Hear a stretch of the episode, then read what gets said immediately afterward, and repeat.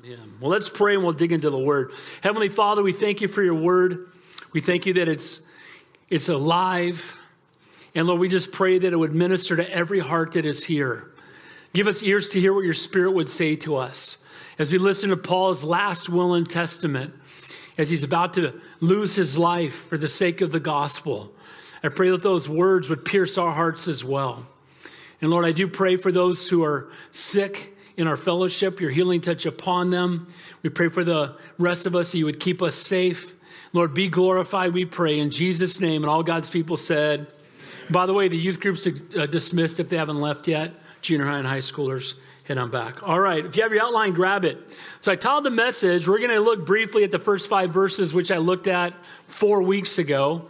We'll look at that briefly to catch you up and look at the rest of the chapter. But to give us back context, Paul is in prison. Paul is days, weeks, months away from losing his life. Paul is writing this letter to his son in the faith, Timothy, who is pastoring a church in Ephesus, and the church is facing great persecution to the point where Christians are being fed to lions, Christians are being set on fire. Caesar Nero had burnt Rome to the ground and blamed it on the Christians. So the Christians were absolutely under attack, and it would have been very easy to go and hide and to be fearful. And we see throughout the text that Paul is exhorting Timothy, for God has not given us a spirit of fear, but of power and love and a sound mind. That we're not to allow the circumstances of life to cause us as Christians to live in fear, but we were called to live by faith. Can I get an amen to that? Now, we need to use wisdom. And I'm not saying again that anybody who necessarily stays home is fearful, but we also want to follow the example that, guys, we can be so afraid of the temporal, we can miss out on impacting the eternal. Amen? And we need to be mindful that the most important thing in this world is that people get to come to know Jesus. Amen? The Great Commission is to fulfill that. So here's the five points we're going to look at. The first one will be briefer because we already covered it. So, living for the Lord in the last days, how should we respond in the midst of outward persecution and inward apathy? We've got a hostile world in, the, in these days when this was written, and an apathetic church. Kind of sounds like California in 2021. Amen? It's a hostile world, but it's a lukewarm church. First, stand for the truth. We'll talk about that. Preach the truth with boldness. Fight the good fight. Find comfort in fellowship and the word of God. Love others enough to warn those that would, uh, about, to warn people who, are, who could come to harm and to forgive those that could let you down. And then find strength in the Lord's presence, deliverance, and its heavenly promise. So we're going to begin there in verse 1 through 5. We'll go through that fairly quickly, and then we'll go much more in depth when we get to verse 6 moving forward. So it says there, and this is the Apostle Paul writing from prison. Again, this is the final chapter. At the end of this chapter, he puts his pen down. He doesn't write any more of the Bible after that. And these are his final words. We need to pay attention. He says, I charge you therefore before God and the Lord Jesus Christ, who will judge the living and the dead at his appearance, as appearing, and his kingdom. Preach the word. He doesn't say, Hey, Timothy, you could lose your life to lions, go hide. Hey, Timothy, Christians are under attack. We need to reel it in a little bit for a while and wait till things calm down. He doesn't do that at all. Paul's charge to Timothy in the face of both hostility from the government and the world and apathy from the church was to preach the word with great boldness. He was not to alter the message to make it more palatable. He was not to change the word of God so he could be more popular. We're called to make disciples, not draw a crowd. Amen? Now, again, you can draw a crowd while making disciples, but we never want to water down the word of God so that we can be more popular with men. Not to cater to the lost audience and what they wanted to hear. I get these all the time. I get things in the mail. How to double the size of your church in three months. You know, how to grow your church, how to do this. And it's always go around the neighborhood and and get a survey and ask the people what they want in a church and then give them that. So if they want a petting zoo, I guess you have a petting zoo. If they want, you know, the flying Wallendas, then you bring in the flying Wallendas. If they want, you know, catered breakfast, then that's what you do. You know what you're doing? You're feeding the flesh. You're not proclaiming the truth of the gospel. Amen? And so we're not to cater to the world. We're to preach the truth with boldness and do it in love. We're to deliver the simple and direct truth as God has given it to us. Only one watching whose favor we should be concerned with is the Lord. You know who's at every service? The Lord. You know who's at every service? The Holy Spirit. You know the only one we should be worried about being faithful to is Him. Can I get an amen? And so it's not going to be about making it the, be- the message again that makes you feel warm and fuzzy when you leave on Sunday. You know what? We should feel warm and fuzzy to know that Jesus Christ suffered and died that we might have eternal life. Can I get an amen to that? That should give us peace and comfort and great joy. But we also should walk away convicted because we all need to change our lives. There's things about all of us that need to change. Can I get an amen to that? It's not about popularity with men, but faithfulness to God. The word preach there is to herald. It's a messenger who simply relays his ruler's words. So a herald was somebody where the king gave him something to say and he went out and said it verbatim. He didn't change it. He didn't interpret it. He didn't water it down. He didn't try to make it more palatable. He just repeated it word for word. Guys, isn't that what we're called to do with the Bible? Amen? We don't change it. We don't alter it. We don't make it more palatable because, guys, you can't improve on the Bible. Amen? Look, I'm going to step on some toes. I know a lot of people love the Constitution. The Constitution's great. Guess what? It's toast compared to the Word of God. I'm far more concerned with preaching this with boldness. Amen? I'm tired of pastors who quote the Constitution more than they quote the Bible. Amen? And again, Constitution's great. Praise God for the freedoms that we have in this country. But far before I'm an American, I'm a Christian. Amen.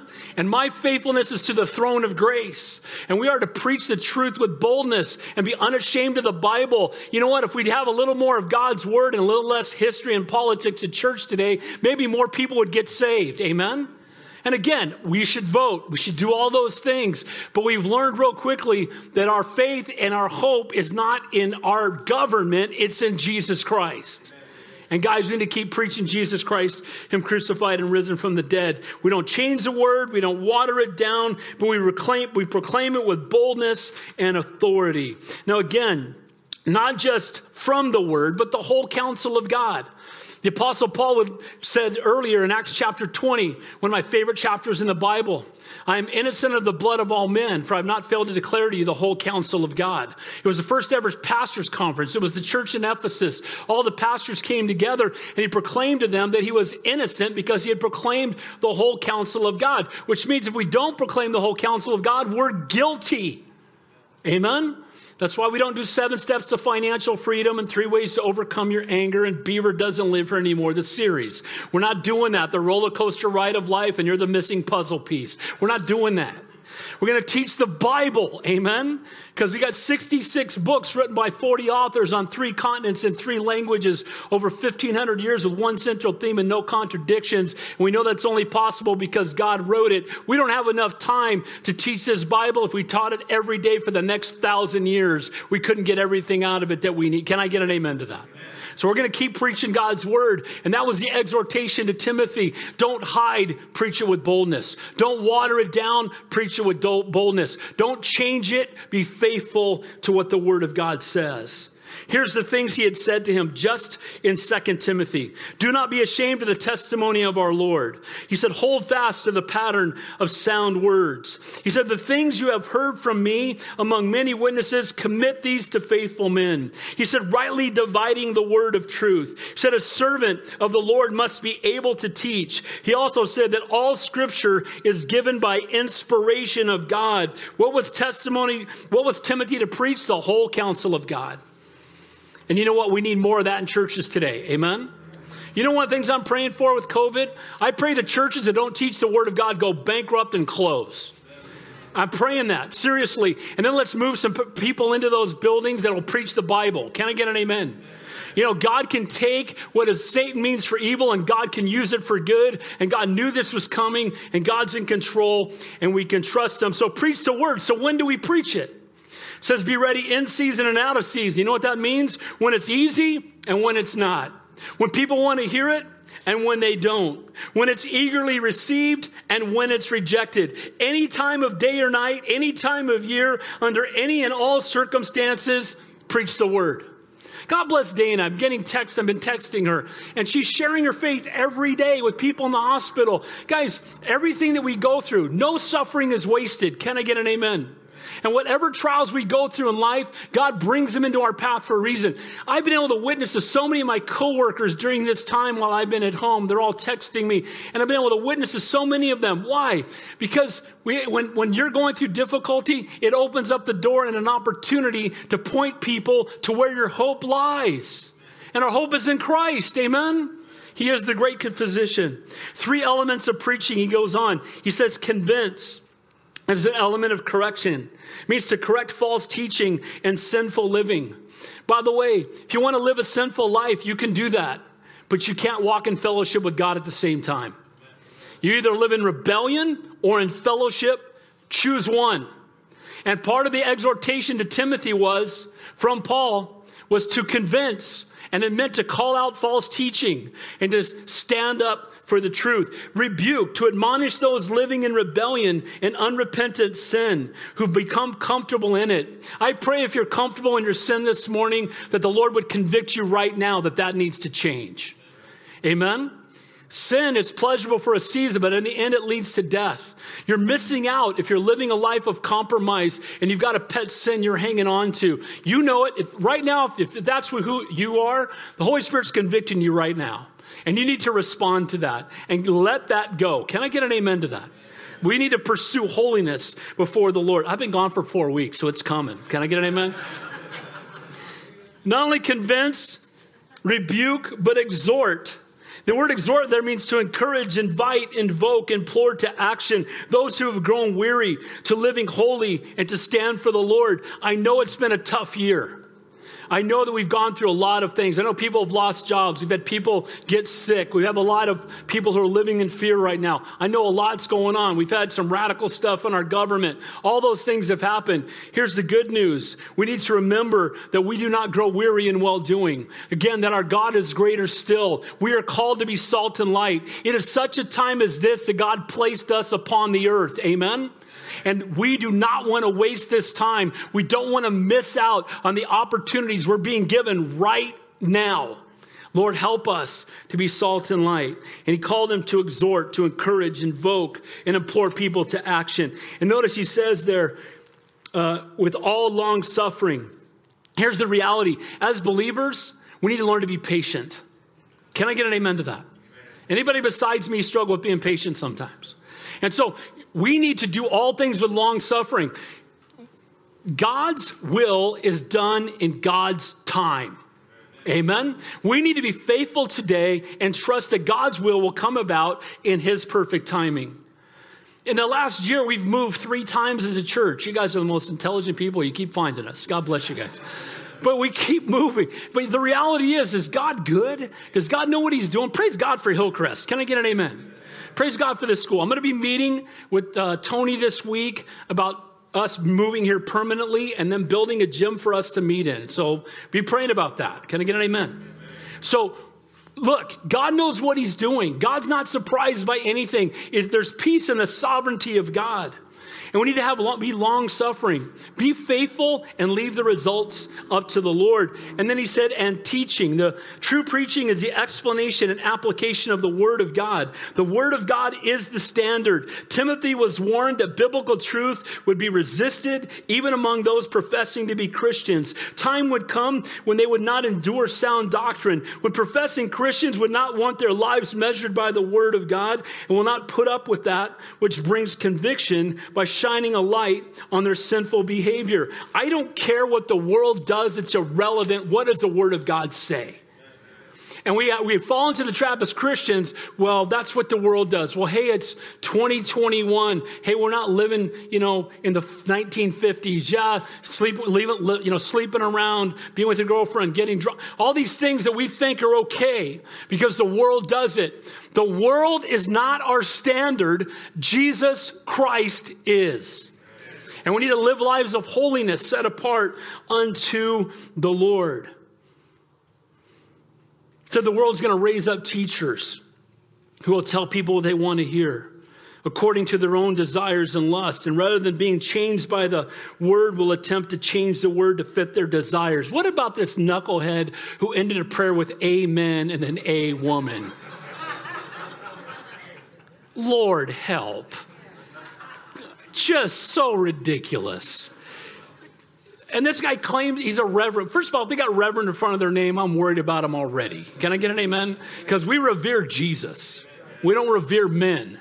When I get something in the mail that says Reverend Dave Johnston, I know that person does not know me. Can I get an amen? And the reality is that we're living in a time where people are taking the word of God and they don't get it. But guys, here's, here's who should get it. Everybody who's here right now. God gives you divine appointments, and you not only should know the Word of God, but be in love with the God of the Word. And as you are, those divine appointments will come. And we need to know what the Word of God says. So when someone says something as foolish as a woman, that we can stand up and correct it from the Word of God. Can I get an amen? Or when someone's preaching a false gospel, or when the word of God's being quoted out of context. Guys, we are called to be the messengers. Amen? We're called to be salt and light. Rather than being changed by the word of God, they'll attempt to change the word. But then he says there at the end of it, time will come when they will not preach sound doctrine. And then he says, But you, Timothy, Timothy's called to be different. Amen? In contrast to the false teachers and the ear ticklers, he was to preach the good news of the gospel. Sinful men redeemed back to holy God through the shed blood of our Savior on the cross. He then tells them to fulfill his calling. Be faithful to the calling that's been placed upon your life. He says, you know, fulfill your ministry, right? Do the work of an evangelist. Fulfill your ministry. Don't be swayed by the crowds following the false teachers or the persecution and affliction that comes from a hostile world or the indifference of people who are apathetic. But you be faithful to do what God's called you to do. You serve God when nobody else will. You stand for the things of God when nobody else wants to. Do not be swayed or, watered down the truth. So, first, he tells them there in verses 1 through 5 to stand fast, to stand for the truth of God's word, even when those around you are walking away, who are following a lie. I can make this promise to you until God takes me to heaven. It'll always happen here. I promise you. We're going to preach the whole counsel of God. Amen. And we're going to teach it without compromise, and we're going to do it in love. You know my six word philosophy of ministry it's preach the word, love the people. I want you to be the best fed and most loved people on the planet. By the way, Pastor Doug and Pastor Joshua and Pastor Tim all did a great job while I was gone. Amen. And I'm thankful for faithful assistant pastors who are going to get up here. Doesn't matter who's here, you know what you're going to get when you get here. Can I get an amen? I promise you. Point number two fight the good fight. Again, Paul, sitting in prison, could have had, been playing Woe is Me, could have told Timothy to come and hang out with him and hide out. What does he say? Verse 6 For I'm already being poured out as a drink offering, and the time of my departure is at hand. The word for means therefore, seeing his following words explain the reason for the level of intensity in the passage. Why is he exhorting? Why is he exhorting Timothy so much? Why is he convince, rebuke, exhort, preach the word? Do, you know, God's not giving you a spirit of fear. Why is he being so exhortive? Because Paul knows his days are numbered. And Paul knows he's not going to be there to counsel young Timothy for much longer. And he wants to give him these words. He wants to exhort him because he knows that he is about to stand before the King of Kings and the Lord of Lords. His following words again explain the reason. The exhortation comes from a sense of urgency. So, already, what has he told them? Preach the word, always be ready, Convince, rebuke, exhort, teach with all long suffering. Be watchful in all things. Endure afflictions. Do the work of an evangelist. Fulfill your ministry. Here's the sad part. Some people, maybe you get COVID and then you're mad at God. Or maybe you lost your job because of COVID and we get mad at God. Guys, the last thing we should do is ever get mad at God. We should always run to God. We should always be praising God no matter what the circumstances. And that's exactly what we see here in the Apostle Paul. He's saying, I, am telling you this, Timothy, I'm not going to be around much longer. Then he says, I'm already being poured out. Paul knew that his time was short. Actions that would bring about his soon death were already in motion. He was about to go on trial in Rome. Again, already being poured out, the word is as a drink offering. I love this. I love the Old Testament. By the way, we'll be back in 1 Kings chapter 11 this Thursday. Come on out. Please come on out. The Old Testament rocks. Can I get an amen? He says, being poured out as a drink offering. In the Old Testament, the drink offering was poured out on the burnt offering. The burnt offering is when they sacrificed the entire animal, it was entirely consumed. And they would pour a drink offering out on top of it. And the drink offering, the wine that was poured out on top of it, would sizzle on top and then it would evaporate and it would create a sweet smelling aroma. So as the, the, the so imagine, you know, barbecue Amen. And the sweet smelling aroma, and then the drink offering. And so it was fully consumed. So the burnt offering was fully consumed, the drink offering was fully consumed. And what he's saying is, I'm being poured out as a drink offering. Paul's life is being fully consumed. Paul's life is coming to an end.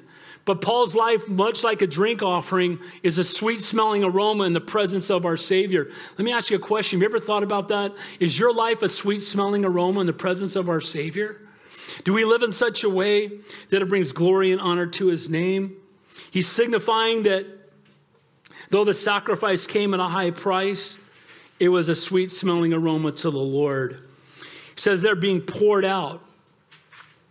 Already being poured out. Has the idea of completely giving with no reservation. The, again, the liquid completely emptied from the cup, totally giving to the Lord. In the, it's being poured out in a present tense. Paul is freely and willingly laying down his life for the cause of Christ. Paul's heart and attitude in life. I beseech you, therefore, brethren, by the mercies of God, that you present your bodies a living sacrifice, holy acceptable to God, which is your reasonable service. It just makes sense because we know the Lord to lay down our lives completely for Him. Can I get an amen to that? It makes sense. It's logical. He laid down his life for us. It makes sense for us to lay down our lives for him. And too often we'll lay down our lives unless it costs us something.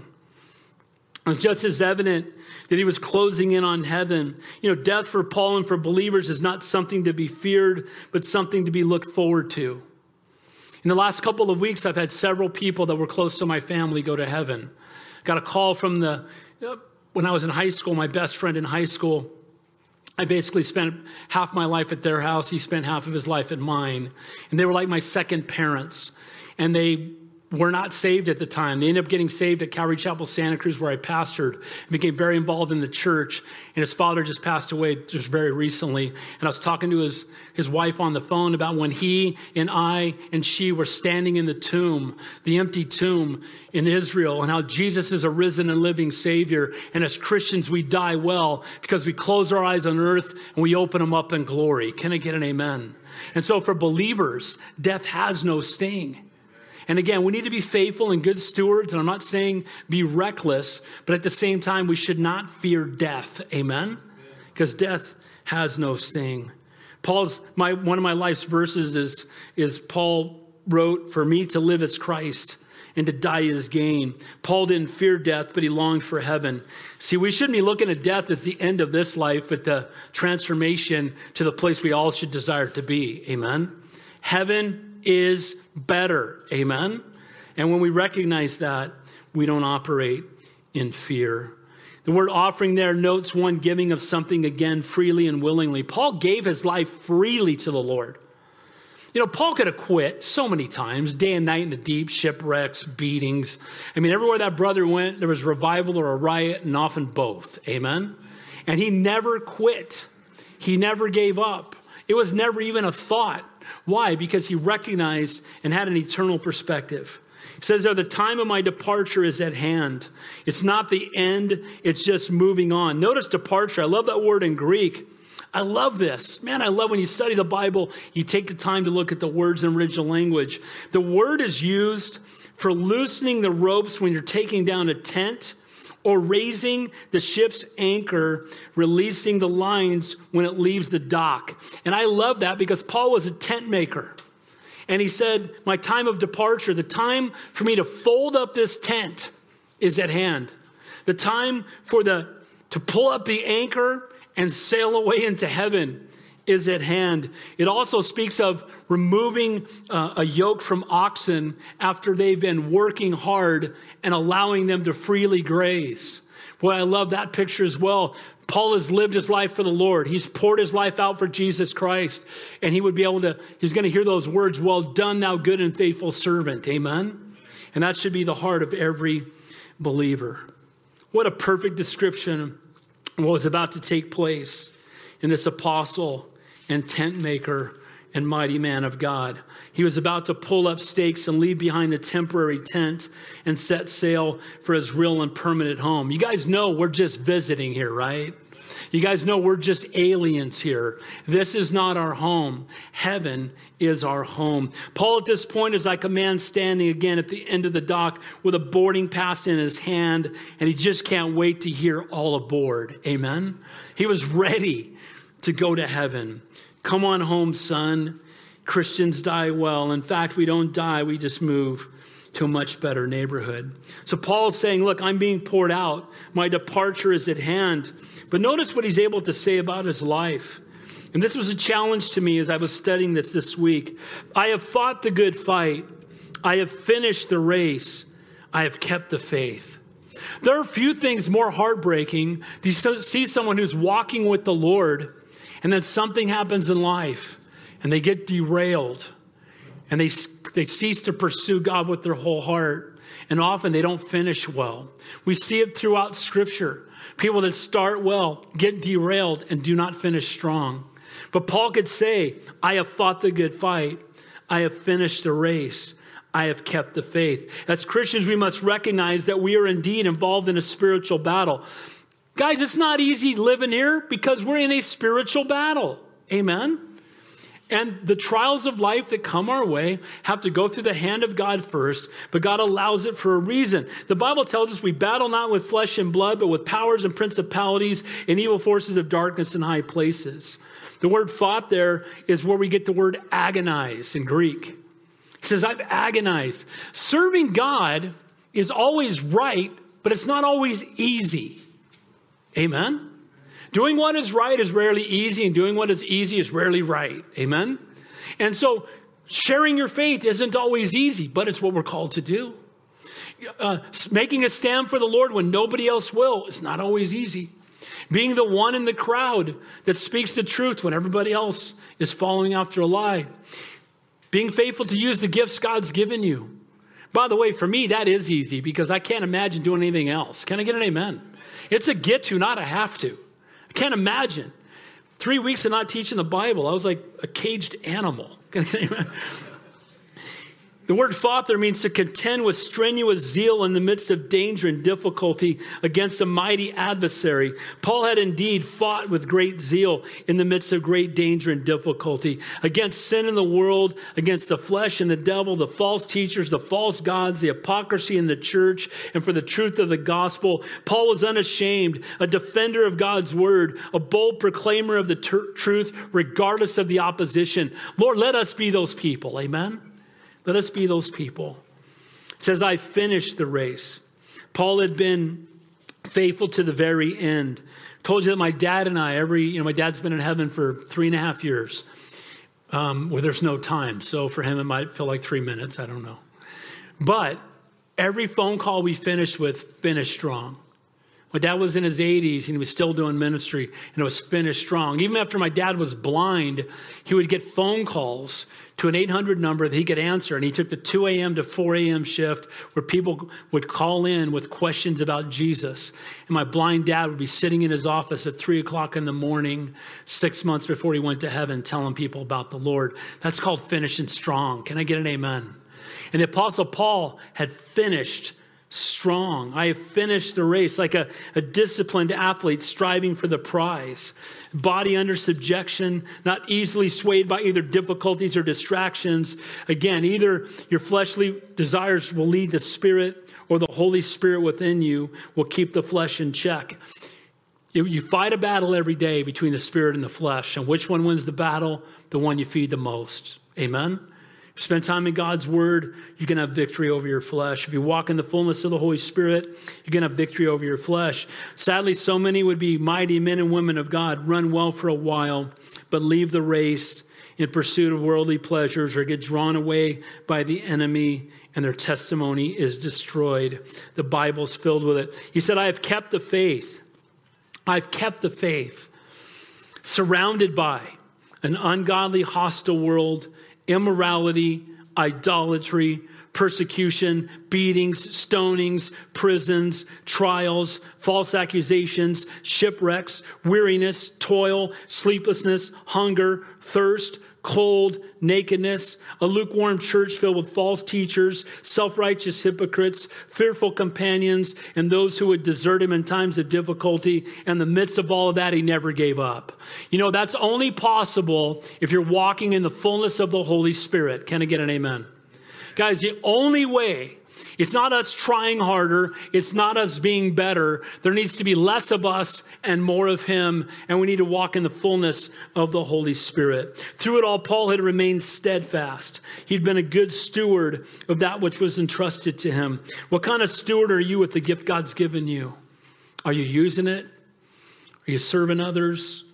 Are you ministering to people? Here's why churches being closed for a year and a half makes no sense to me if we can be closed for a year and not be missed, then it's not a church. Can I get an amen?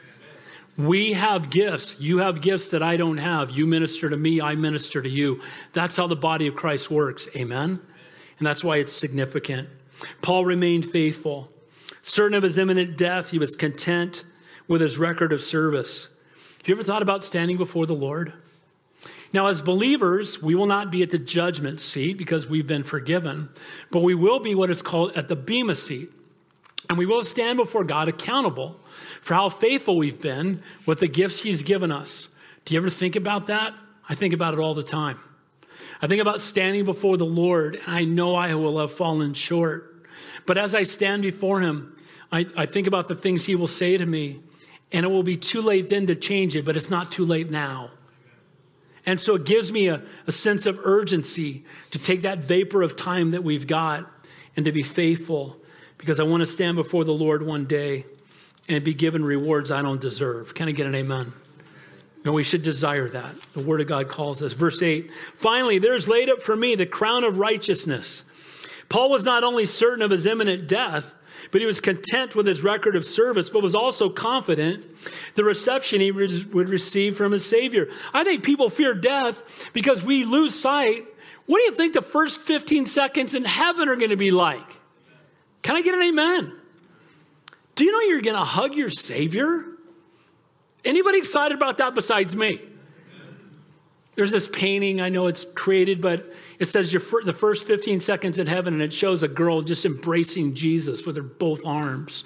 Man, I long to see my Savior face to face. Man, I can't wait. And the Apostle Paul's heart here is there's a crown of righteousness for me in heaven.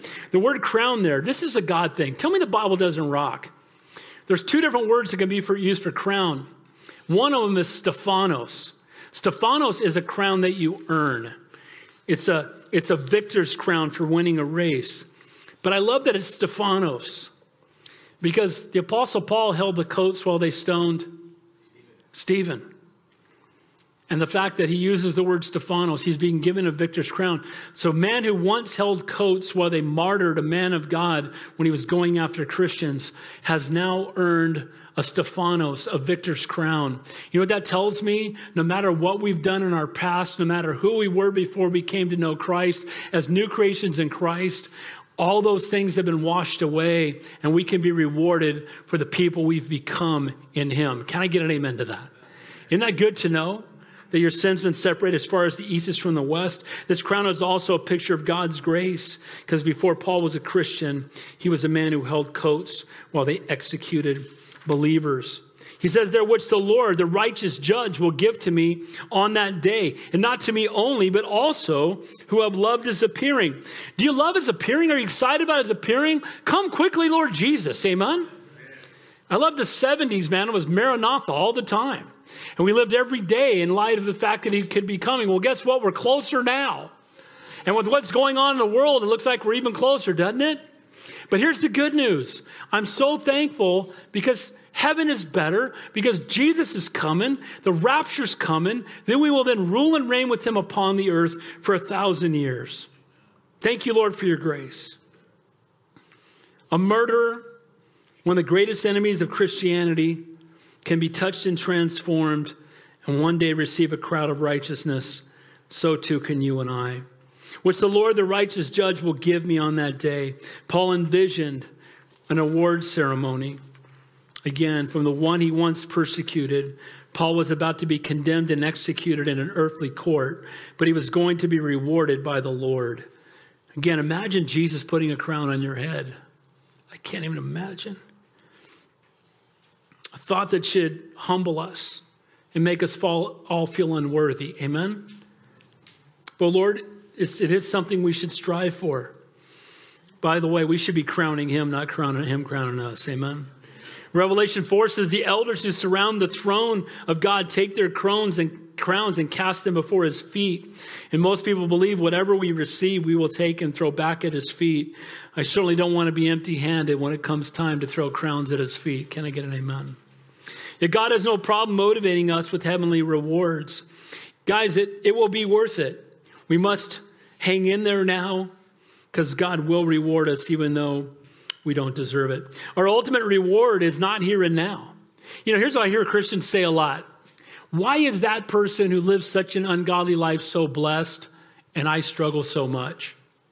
And usually when they say that, because this person has a big house and a good job and a nice car and they go on vacations around the world. And they, they say, But I struggle so much. Here's the verse for you Matthew 6. Do not lay up for yourselves treasures on earth, where moth and rust destroy and thieves break in and steal, but lay up for yourselves treasures in heaven, where neither moth nor rust destroys, where thieves do not break in and steal. For where your treasure is, there your what? Your heart will be also. Where's your treasure? When you wake up in the morning, what are you thinking about? When you live every day, what is the passion of your life? Notice what he says here. And not only me, but all those who love his appearing. This promise is not only for Paul, but it's for us. The word love his appearing, what do you think that word is? It's agape. The crown of righteousness is God's reward for faithful and righteous life. And our incentive for faithfulness and holiness is the promise of the Lord's appearing. Because Paul loved his appearing and looked forward to it, he lived righteously and he served faithfully. Let me say that one more time. Because Paul was excited about seeing the Lord, he served faithfully and he lived righteously.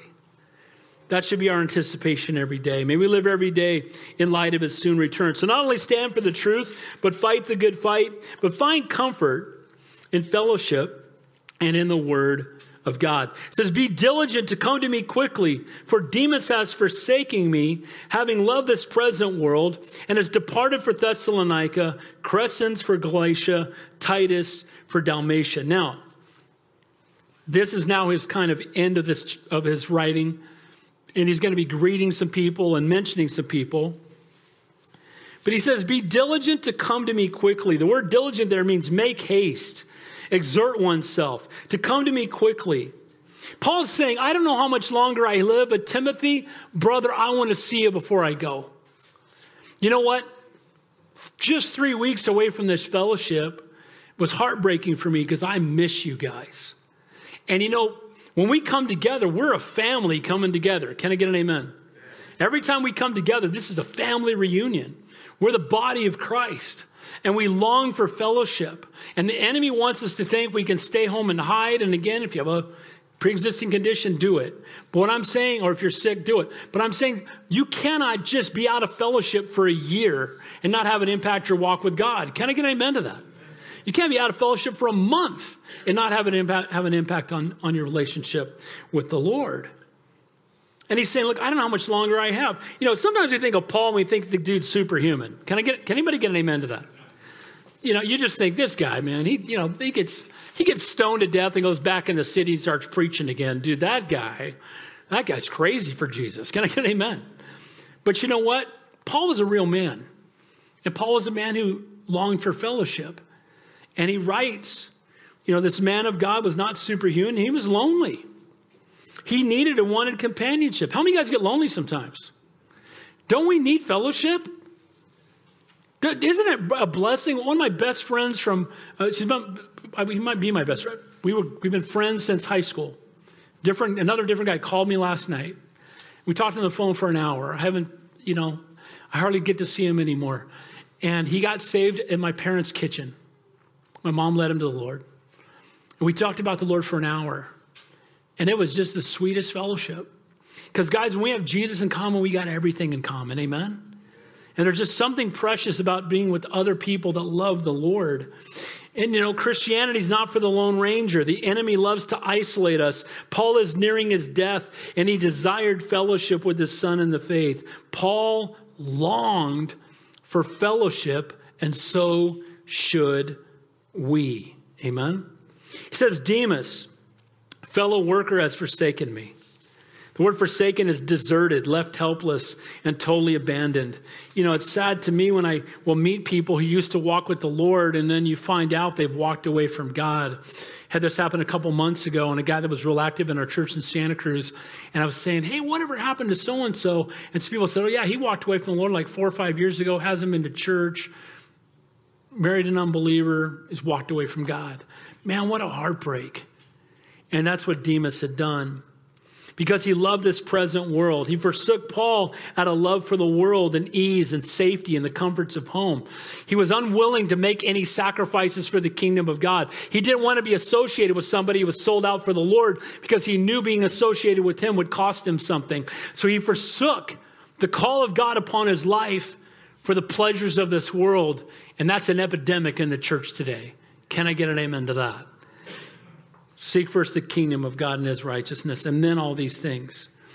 He had abandoned him. He had gone to Thessalonica, which was a great distance away, and many scholars believe it was where it was his hometown. He abandoned his friend rather than be brave. Here's what happens. Here's one of my favorite verses in the Bible. A friend loves at all times, but a brother is born for adversity. You know, you find out who really loves you when everyone else is running away, they're running in. Amen? When, when you're going through a difficult time, they're the ones that pick up the phone and call you. By the way, so many people sent me cards, texted me, sent me medicine ideas, brought me bone broth. Can I get an amen? People are blessing me, but we all ought to be blessing everybody in this fellowship. Can I get an amen to that? But what a blessing that is because we're family. Amen? And you find out those that love you the most are the ones running towards you when, most, when the world may be running away from you. Time when most, when Paul needed a friend, Demas bailed. He chose the world over a godly calling. I can think of nothing sadder to be said about somebody. It says Crescens uh, left for Galatia and Titus for Dalmatia. Now, the context on these, when you read the original language, they didn't desert Paul. They, they were moved for ministry. So they left Paul behind and were doing ministry, and God was using them. But Paul was still alone. And we're going to see Luke was with him, but he longed to see his son in the faith, Timothy. It says there also Titus for Dalmatia. We know Titus is a faithful man. If you're here next Sunday, we'll be in Titus chapter 1. It's Paul's letter to Titus. It was written before Second Timothy, and Titus 2 was uh, a young pastor who he ministered to. He says in verse 11, Only Luke is with me. Paul's companion. You know what? You know what's amazing? In Paul's last days, he's hanging out with Luke. Who are the two guys that God used to write most of the New Testament? Paul and Luke. Can I get an amen? If you count words, Luke wrote, more because Luke wrote uh, the book of Acts and the Gospel of Luke. If you count books, Paul wrote more. But can you imagine? Is it? Would you like to hang out with those two for a while? Wouldn't that be amazing? Amen. And these two men of God were, were hanging out together at the end of his life. Luke, who had traveled with Paul on many missionary journeys, remained with Paul in his time of need and suffering. And then he says this as he's encouraging him to come and see him before he passes away. Here's some great words as we're finishing up. Says, Luke is with me. Get Mark and bring him with you for he is useful for me for ministry. Is that a turnaround? If you guys know the Bible, the Apostle Paul was no joke. Can I get an amen to that? And when the Apostle Paul was out doing ministry, he was about it.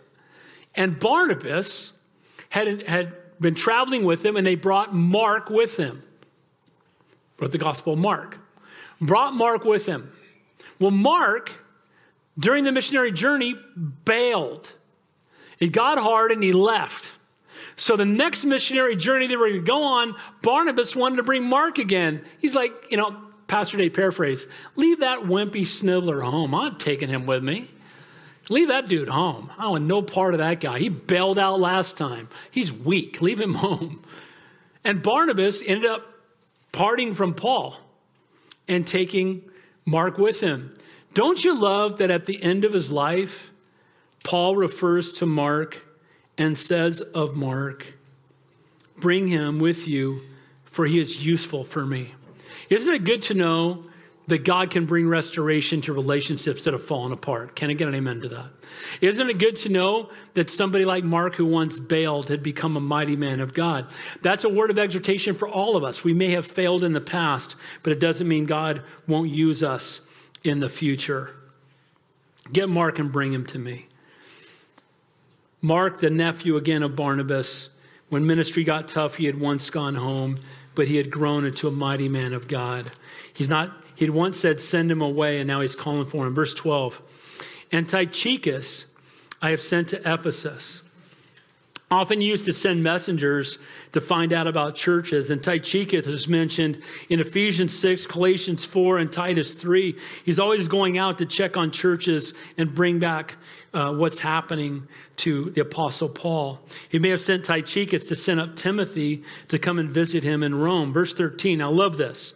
Bring the cloak that I have left with Carpus at Troas, and when you come, the books, especially the parchments. First of all, He's not superhuman. Bring me the cloak. You know what a cloak is? It's a big overcoat. And what and what's happened is Paul is in jail in a dark, cold cave. And he says, When you come, I left a coat. Could you bring it to me?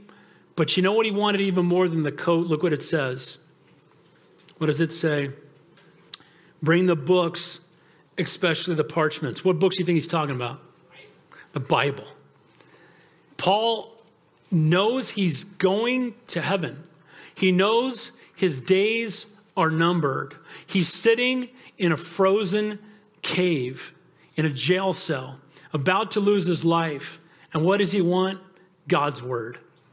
And I love that. The guys, when we're going through difficulties and trials, the word of God should be a source of comfort and encouragement. Can I get an amen?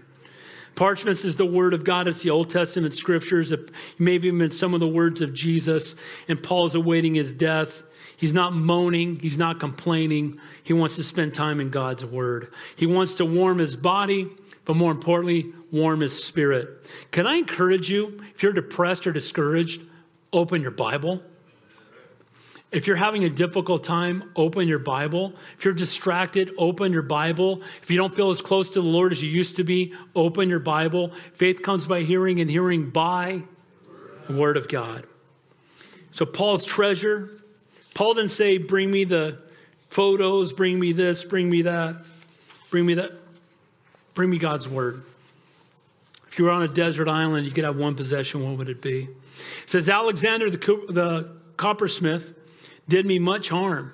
May the Lord repay him according to his works. Wow. Paul mentioned Alexander as the one whose faith had suffered shipwreck.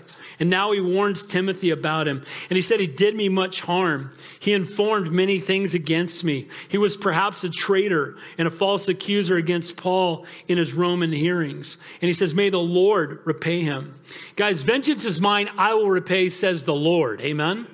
We don't need to take vengeance put them in God's hands, let him take care of them. First Timothy, it says, of whom are Hymenaeus and Alexander, whom I've delivered to Satan, that they may learn not to blaspheme. Alexander has been a thorn in Paul's side and the enemy of God for quite some time. Paul seeks no vengeance, but delivers him to the Lord. Verse 15, you also must beware of him, for he has greatly resisted the word, our words.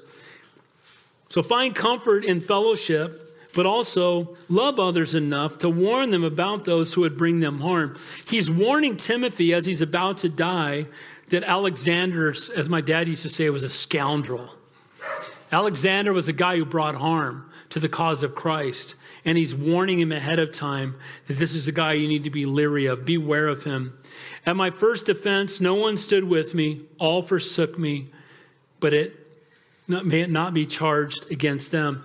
Look what he said. When I was falsely accused, nobody stood with me. When I was put on trial, nobody stood with me. But notice what he says. This sounds a lot like our Savior. May it not be charged against them. The Apostle Paul was a man who was a man of grace because he was a man who had received grace. He that's been forgiven much loves much. Amen. May it not be charged. Father, forgive them, though they lacked Paul's courage. Guys, let's not judge other people's walks based on what we think they should be. Can I get an amen to that? I'm so, I'm, I'm, I'm so concerned about my walk, I don't have time to be judging yours. Can I get an amen to that? Now, as a pastor, I may exhort you, I may encourage you, I may even have to rebuke you sometimes. But that all comes from a heart of love, and it's not something I look forward to doing. But I think as believers, we need to spend our time focusing on our walk with the Lord and be the men and women that God's called us to be. Again, we must not expect everyone to be in the same place where we are spiritually. Finally, last point there find the strength, the Lord's presence, deliverance, and heavenly promise. So his days are numbered. He's about to stand before the Lord. He says, But the Lord stood with me and strengthened me, so that the message might be preached fully through me that all the Gentiles might hear. Also, I delivered, also that I was delivered out of the mouths of lions. Paul is giving the credit where credit is due. It's the Lord. Can I get an amen? If God does anything good through you, he gets all the glory. Amen? Any good in us comes from God. So if you have a gift and you use it and God brings fruit from it, to God alone be all the glory. Amen? And Paul is faithful to point to the Lord. The Lord stood with everyone else bailed, but the Lord stood with me. When you feel alone and when everyone else has abandoned you, know that the Lord never will. Amen. The Lord stands with you. He is for you. If God is for us, who can be against us? He said, He stood with me so that the message might come fully through me. The only reason we can do, again, what we're called to do is by the grace of God, that all the Gentiles might hear the word. Also, I might be delivered out of the mouth of lions. Now, some have debated that this was just an example. He was saying, well, you know, this is when a time when Christians were being fed to lions. And they just basically saying, God delivered me. I think he was actually delivered out of mouths of lions because that's what the Bible says. Can I get an amen to that? I truly believe he was probably headed to, have, to have, be thrown to the lions, and God delivered him in the midst of it. We are indestructible until God is through with us. Amen? Nobody dies one minute too early or one minute too late. We're all going to die right on time. Amen? God has appointed for man once to live and then to die, and then the judgment. Jesus stands with us when others forsake us. Jesus won't. Psalm 27 says, When my father and mother forsake me, then the Lord will take me up. Think of Shadrach, Meshach, and Abednego and Daniel. Again, if God is for us, who can be against us? And the Lord will deliver me from every evil work and preserve me for his heavenly kingdom. To him be the glory forever and ever. Amen. Paul knew the Lord would deliver him into heaven. I say this a lot, and I want to ask you how many of you know You know that you know that you know that you know that when you close your eyes on earth for the last time, you're going to open them up in heaven. Raise your hand. Should that give us peace? Should that bring joy? Can I get an amen to that? Should it make you want to say hallelujah in the middle of the grocery store? Can I get an amen? The fact that we're going to heaven, we have the promise of eternal life. It doesn't matter what's going on in the world around us. We're called to be salt and light, but God is in control. God is ever faithful. And guys, we have the promise of heaven. This is but a vapor of time. I can't wait to get to heaven. The promise of heaven brought peace and strength and comfort to Paul's spirit. Even as he faced his last moments, he was penniless. For in a large part, he was friendless. He was possessionless. He was cold. He was without adequate clothing. He was destined to die. Yet, knowing that the heavenly reward awaited him, he would not trade places with anybody. If you went to Paul in that prison and said, We'll pull you out of here, no, this is where I want to be, where the Lord has me and I can't wait to see him. I love what he says, To him be glory forever and ever. Amen. Paul never boasts. Paul always gives God the glory. May we never boast. Can I get an amen to that? May we never, you know, touch not the glory. Amen. To God. And then finally, he finishes off by greeting his friends. Greet Priscilla and Aquila and the household of Onesiphorus. Priscilla and Aquila were tent makers. I don't have any evidence in Scripture, but I have an idea that Paul probably led him to the Lord while they're making tents together. Onesiphorus is a, a Christian who had come to Rome and refreshed Paul. He says, Erastus stayed in Corinth, but Trophimus I have left in Miletus sick. Erastus was an earlier travel companion of Paul and Timothy. See, he's remembering all his godly friends. He's remembering those who would walk with him. One of Paul's, these Paul's were traveling companions. Paul a man used mightily by God to perform remarkable miracles of healing, yet he couldn't heal Trophimus.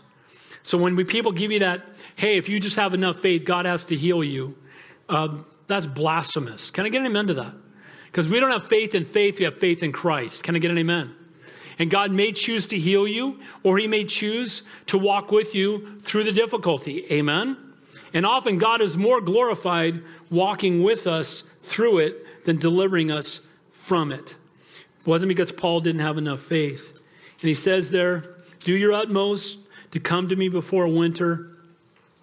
Eubulus greets you, as well as Pudens, Linus, it's not Charlie Brown's friend, Claudia, and all the brethren. And then he says, The Lord Jesus Christ be with your spirit. Grace be with you. Amen. Paul's last words reflect a man who simply loved Jesus and received his grace. The Lord Jesus Christ be with you in spirit, your spirit. Grace be with you all. Amen. The simple truth marked the entirety of his life and his ministry. Grace be with you.